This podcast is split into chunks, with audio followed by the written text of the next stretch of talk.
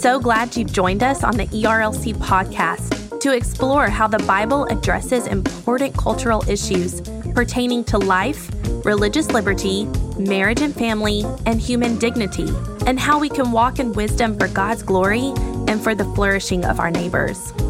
If you're enjoying this podcast and find it helpful, please leave a review wherever you listen. This will help more people find and benefit from what we're learning together. We are grateful for the time you take to join us for these conversations.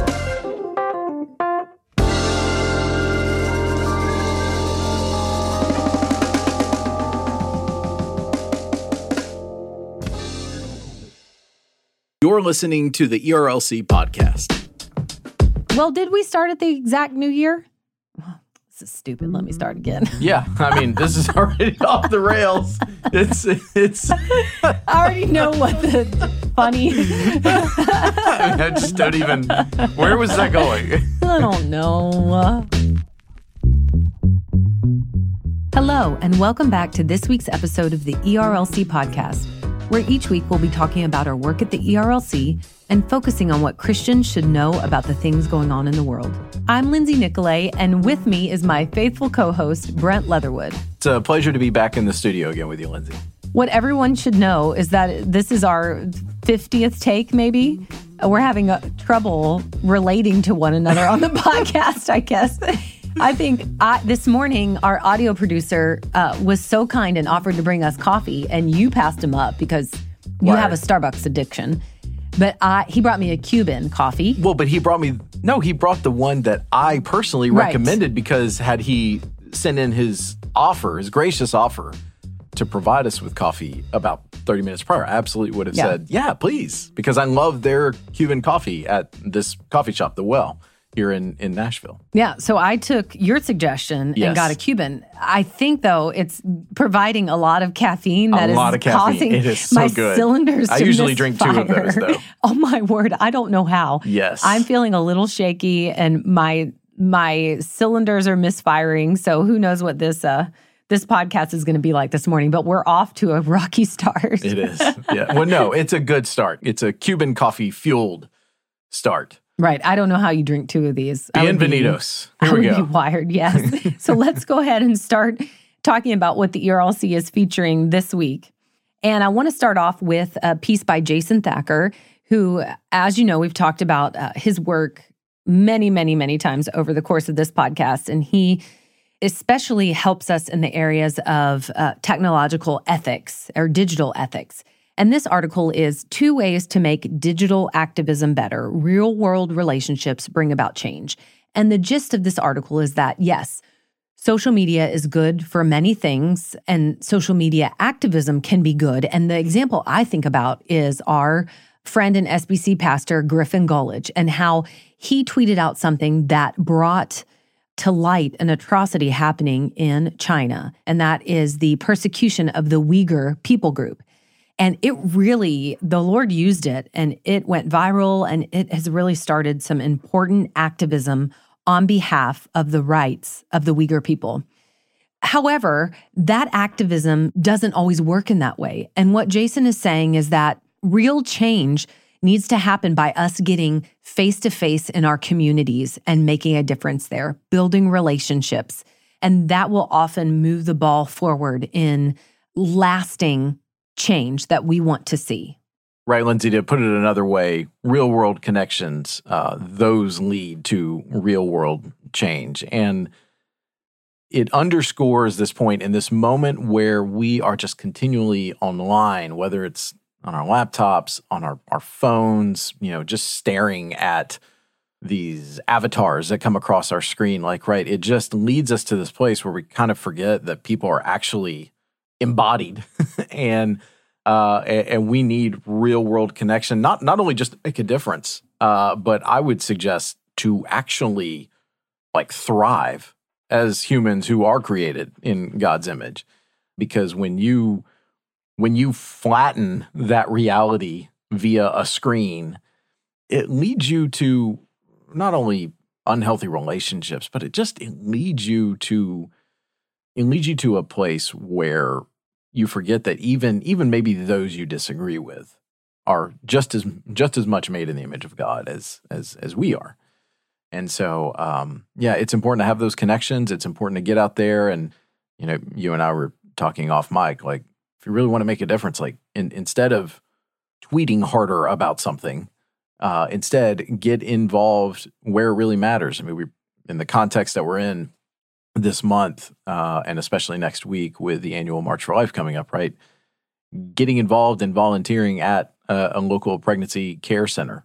It's a great way to actually make a difference uh, and it will do immeasurably more good than simply tweeting something. That actually will make a difference in the lives uh, of an individual or individuals, and that's that's where our real focus needs to be.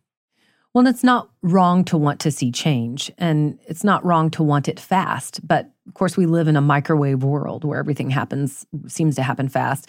But oftentimes, real change happens slowly, and it's just through the faithful prodding work of individuals. And I've just started my Bible reading for the year.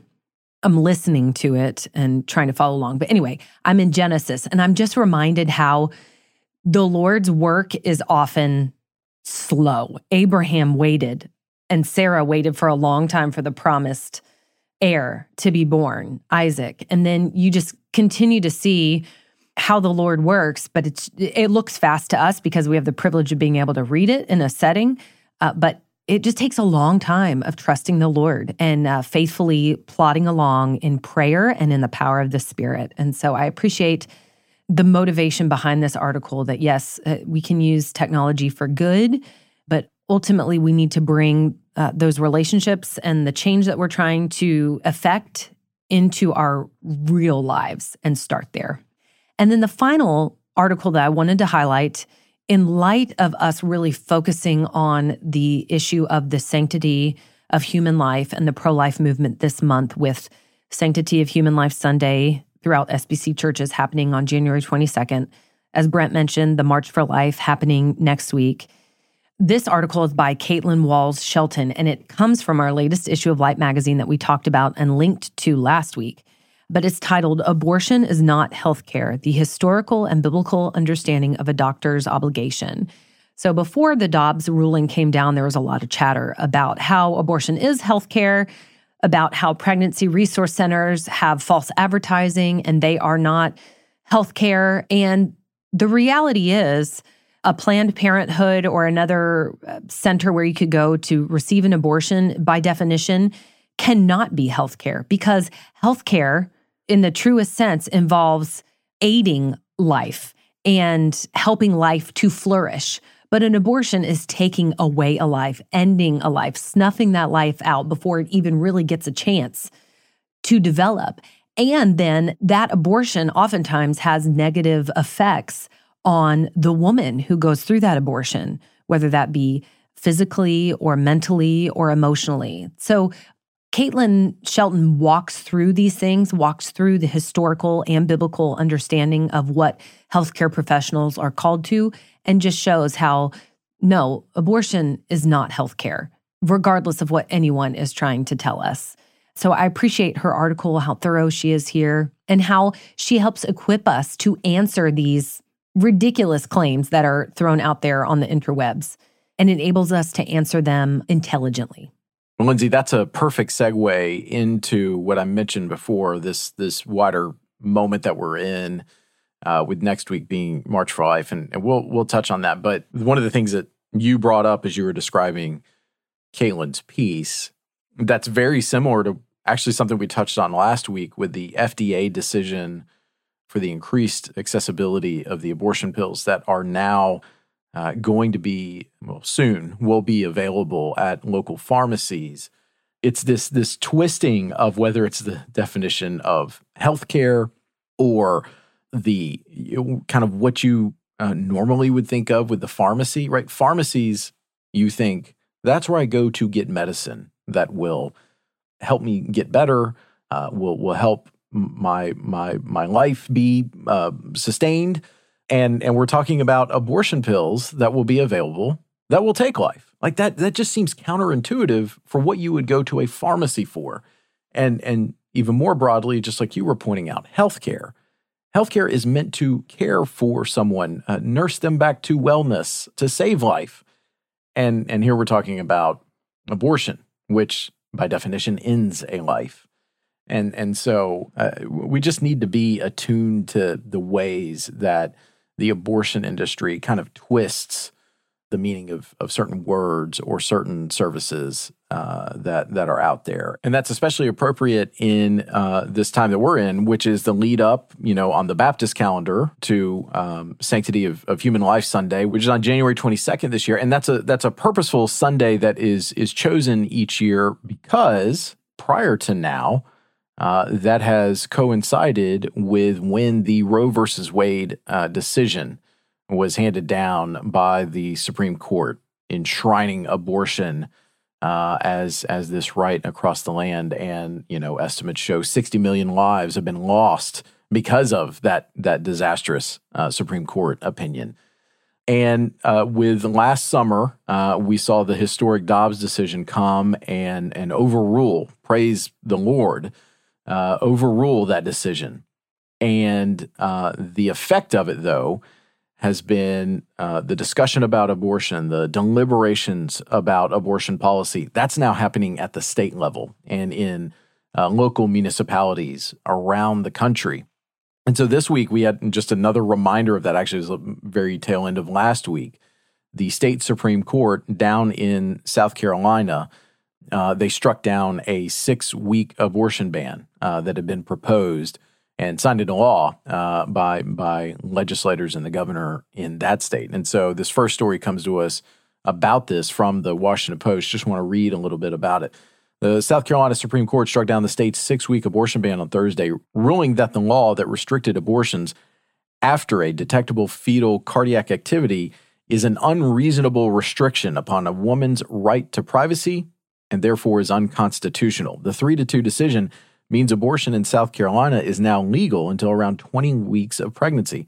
The ruling comes nearly two years after the state enacted the law known as the Fetal Heartbeat and Protection from Abortion Act, which banned abortion after six weeks, except in limited cases like pregnancies that would endanger the pregnant person's life, pregnant woman's life is what we would say, uh, or that uh, were the result of rape or incest. So, uh, why do we bring this up? Uh, so, uh, this is uh, just more evidence of how, in the post Roe era that we're in, through the Dobbs decision, which is giving uh, states more freedom to to regulate abortion policy, how it's playing out, and it's going to play out in some states probably the way that we assume, like right here in Tennessee right now, abortion is effectively outlawed, and in states like California or Illinois that that see themselves uh, as abortion destinations, they're going to be going in the opposite direction. But that's not to say, uh, for those of us who care about this issue and want to see every single life protected, that there's not going to be little uh, challenges or or kind of hiccups to what we would assume is going to play out. And that's that's what we're seeing here in South Carolina. At the end of the day, I, I am sure uh, that leaders in South Carolina, their their legislative leaders, uh, they're going to respond to this Supreme Court decision, uh, and and they're going to figure out a way to restrict abortion, similar to the fashion that that this law was, and they're probably going to. I would imagine look at something like we did here in Tennessee initially as we started our pro life advocacy, which kind of became uh, a model uh, for other states, which is to say, they would probably craft something, I would imagine, that says something along the lines of there is no inherent constitutional right to an abortion and start working its way around what the court has has decided here. Plus, let's also understand that this Supreme Court, the makeup actually in the, the court in South Carolina is, is changing. Uh, so it's very possible that the court becomes more conservative. And so that all that to say, uh, this likely is not the last say in South Carolina. And uh, but we need to be as as Christians who care about preborn life, as folks who want to see uh, the, these vulnerable mothers that are targeted uh, by the abortion industry, as as as folks who care about the family. Uh, we need to be attuned to these uh, sorts of challenges and and continue to advocate for life, why it matters that our state leaders uh, should should enshrine and, and and establish a true culture of life in our state laws, and then continue to nationally uh, go before our nation's leaders and say that every uh, single life that is conceived have, has immeasurable worth and value, and that we should have laws that reflect that. Uh, that that's why it's important for us to pay attention to, to developments just like this. Well, it helps to hear your commentary about it as someone who understands how some of these political moves work and how winds shift and change and redirect. Because with the striking down of this abortion law, it could seem like, okay, South Carolina is making a turn for the worse. It can be discouraging. It can be easy to wring your hands over. But as you're explaining, it's kind of a blip on the radar right now, and you seem to be hopeful that it will. Yeah, and I don't. I, I shouldn't characterize it if I left the the impression that I was saying it's a blip. I, I don't mean. I mean, look, it, this is going to have very real consequences, in, in until this kind of gets settled, whether it gets appealed to the U.S. Supreme Court or, or the legislature takes some sort of action or respond to it. Uh, there's a very high likelihood that there will be lives lost, preborn lives lost, and so I don't want to diminish that reality, and that is a tragic reality for our folks and friends and, and citizens of South Carolina who are trying to navigate this. So I, I don't don't mean to diminish it like that. What I'm trying to say instead, though, is that longer term, uh, with a longer view, my I'm optimistic they're going to solve this this uh, this challenge that's been created now by this the Supreme Court decision. That's a good and helpful clarification. And we can certainly uh, be praying that way and hoping that way and working toward that. Yeah, I'm, I'm almost positive uh, that our friends at the South Carolina Baptist Convention, uh, which one of our trustees, Dr. Tony Beam, is uh, one of their their legislative liaisons uh, for the state capitol. I'm almost positive they're probably already hard at work trying to craft a solution and be a helpful voice as legislators think through this uh, this challenge. So yeah, that's good. And just like I mentioned, the South Carolina Baptists uh, very likely providing and almost certainly will provide a helpful voice in those deliberations about life. That's part of, of what we do uh, here at the ERLC. And it is also a function of a brand new organization uh, that has has more or less been been birthed out of uh, the ERLC, and and that's uh, this new organization known as Stand for Life, which I'm, I'm sure listeners here uh, have heard us talk about our our Stand for Life initiative. And this month, it formally uh, became its own independent pro life organization, which we are we want to uh, celebrate this moment. And Baptist Press has a story that that looks at the launch of of Stand for Life. So I'll read a little bit here. A new organization that grew out of an alliance of more than 100 pro life groups has launched with a Southern Baptist entity providing a vital contribution.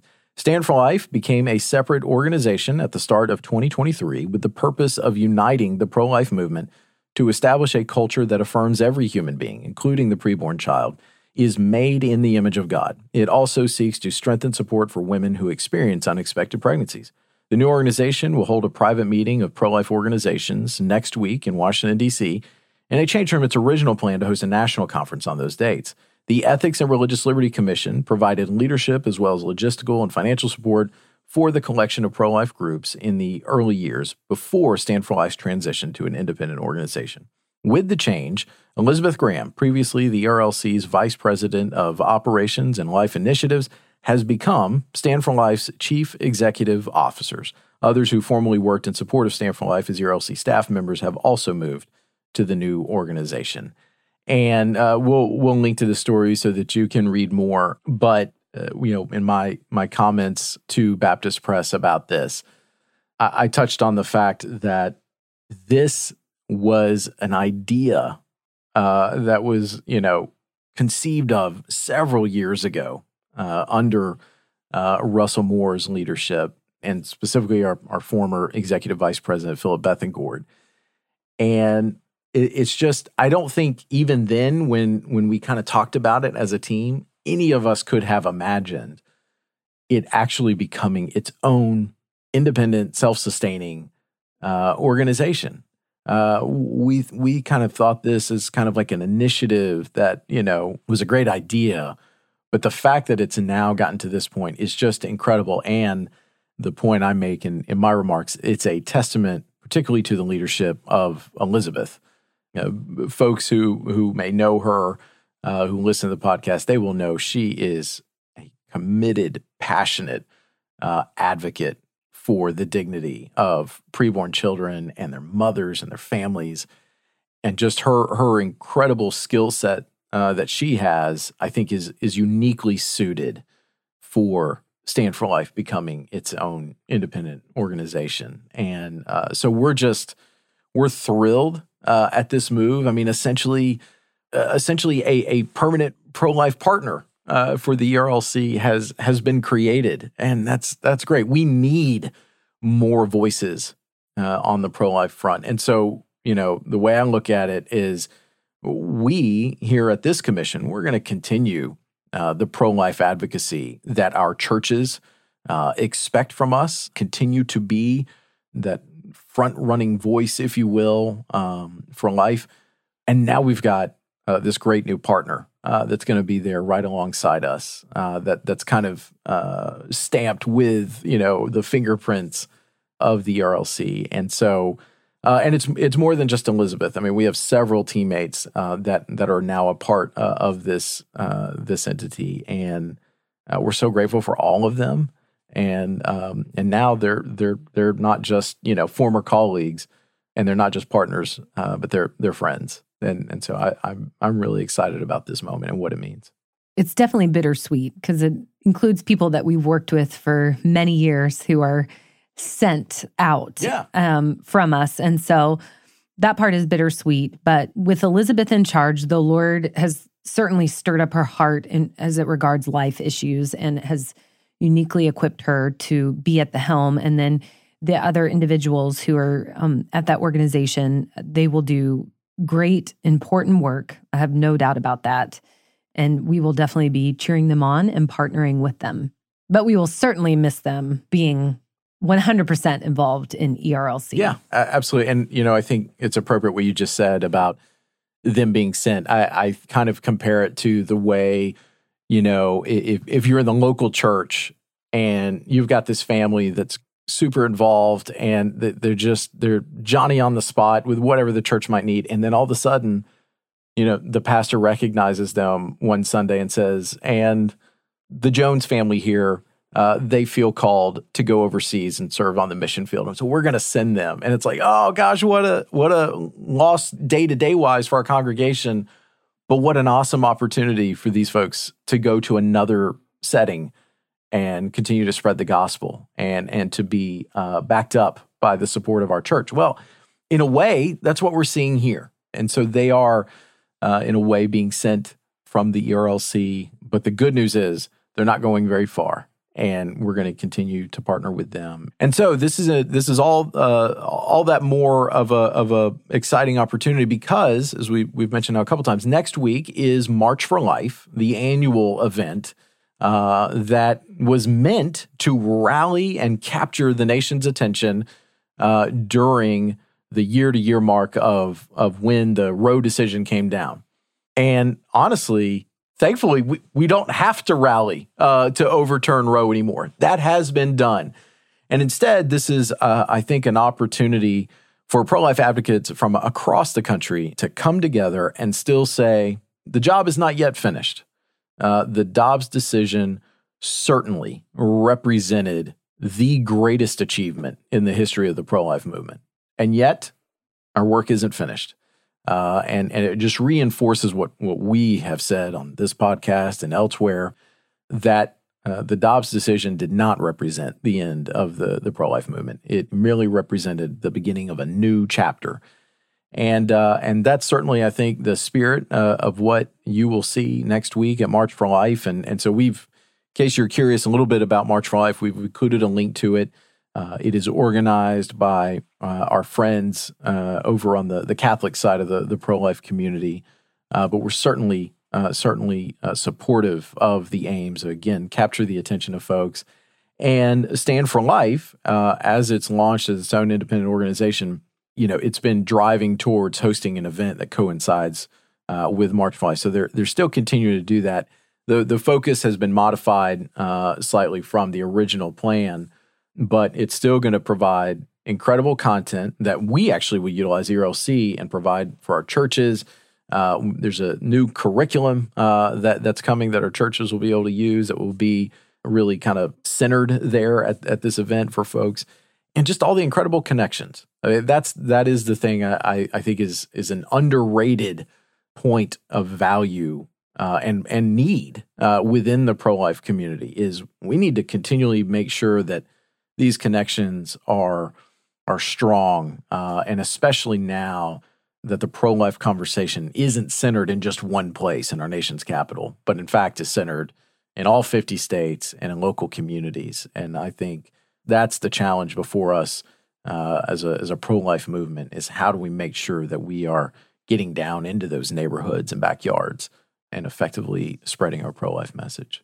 Well, and it goes full circle to the first story that you mentioned about South Carolina, the Supreme Court striking down the six week uh, abortion ban because it the March for Life demonstrates while there was this major victory with Dobbs, the Dobbs decision, but it demonstrates that the pro life movement still has, as I said in the latest issue of Light magazine, a marathon of good works ahead of us because you've got to go to the 50 states who are all vastly different. You've got to put in the groundwork that it takes and the long, you've got to take the long view, like you have mentioned, to be able to get this work done and ultimately see abortion illegal in every single state. That's what we would desire. And until that's the case, to eliminate as many abortions as possible. In addition to the work that we have to do to see the abortion pill eradicated and abortion tourism done away with. So there's a lot of work to be done. It's not time to stop marching yet or to stop standing because we've got to continue to be a voice for these vulnerable children and their vulnerable parents. Now, Brent, as we wrap up, since you're going to be in DC next week, and DC is a place that you love and have many good memories about, what are some some of your must-see places when you are in DC and you're going to be there next week? Well, this will actually be the first time uh, that I've been back to the Capitol when the Capitol is completely open again.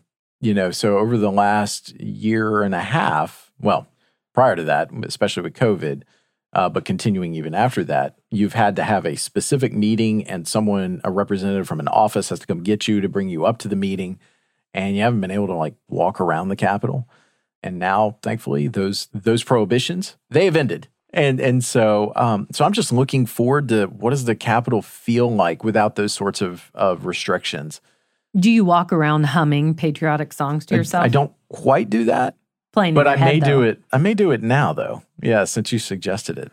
so no, I, I am looking forward to that. Uh, we've got a, a, number of meetings that are uh, set up for for next week, and um, I usually try and make a visit to Old Ebbitt Grill, uh, which is just just kind of hop, skip, and a jump from the White House. Probably one of my favorite places to eat. Lots Okay. of fond memories there. Yeah. What do you get? Well, just about everything's good, but I, I actually always tell people to look on the dessert menu if they have the full dessert menu back, which they have actually haven't had since COVID. So I'm hoping maybe it's back. But they have a blonde brownie sundae Mm, that is just so good. it's exquisite. It's so good. Actually, when I used to work on the hill and we would go there, we actually ordered it first hmm before the main course Yeah. because it's so it's good. So good. Our our rationale was, why would you delay getting that with you know steak, burger, whatever? Let's just start with what you came there for, which was the dessert. So yeah, That sounds that makes me want to yeah, no, it's really go good. Go find a good dessert So, and eat it. yeah, well, fun. Well, we look forward to hearing about uh, your visit to DC and what all you experienced there with Stand for Life, and then as a part of the March for Life. Hopefully, you won't freeze because we know how much you hate the cold. And we'll see you again once you get back from our nation's capital. Just a reminder you can find links to all the things we talked about today in the show notes.